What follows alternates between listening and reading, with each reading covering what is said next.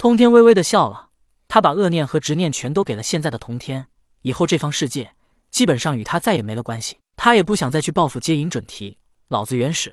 他突然觉得自己一切都放下了，不过他放下了所有，但这一切的代价是童天带他承受了这一切。通天对童天施了一礼，然后把紫电锤交给他，并说道：“道友，紫电锤已经破损，我还没将它修复，现在我把它交给你。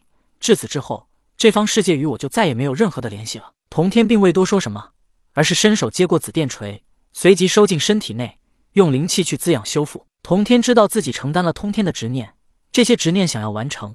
会面临千难万险，所以不到万不得已之时，他根本不会使用通天给他的紫电锤，这只会暴露自己与通天的关系，从而引来四圣。通天因为太爱面子、性格的原因，导致他在明处，而元始和老子在暗处，他们一点一点的算计了通天。而这一次，通天绝对不会再走通天的走过的路，他现在孑然一身，正适合隐藏暗处。当年四大圣人如何算计通天，这一次他通天就要把这一切都还回来。老师。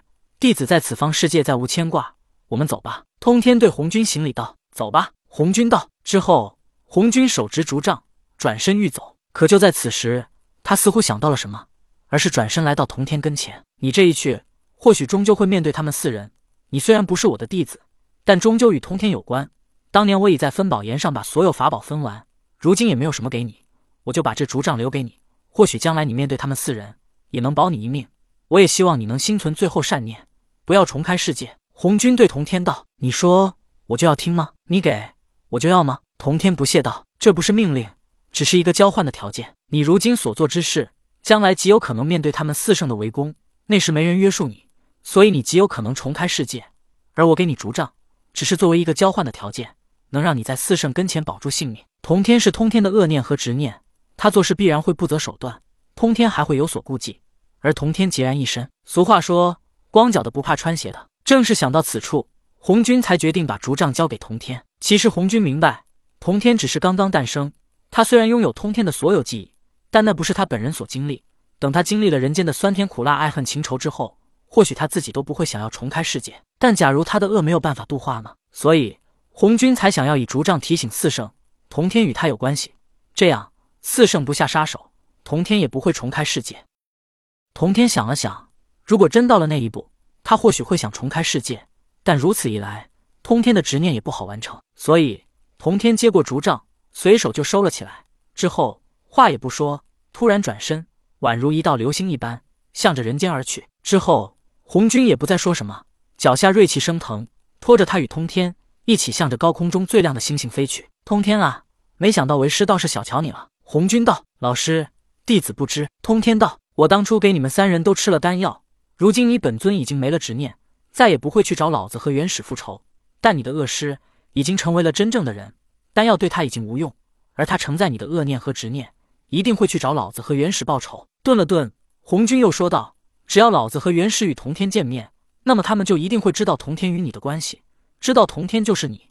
到那个时候，他们因为丹药的威胁，怎么还敢对童天出手？”通天听后，脸上出现了淡淡的笑容：“老师所言极是，弟子不是不会算计。”而是不想去做。当年我因为签压封神榜，又因为老师的命令，无奈只能面对老子和元始的联手欺压。而现在他们吃了丹药，弟子也想让他们感受一番我当年的无奈。为师本来以为你放下了，但看起来你只是以另外一种方式在完成你的计划罢了。顿了顿，红军又道：“不过这之后，童天无论做什么，也确实与你再无关系。”说完，红军与通天脚下的锐气与祥云更加的浓郁，拖着他们飞行的速度更快了。童天宛如一道流星一般来到人间，以自己的眼睛看着那青山绿水，用自己的身体去亲自己感受这世间的一切。以往之时，他都是通过通天在感受，他所感觉到的也是通天的感觉。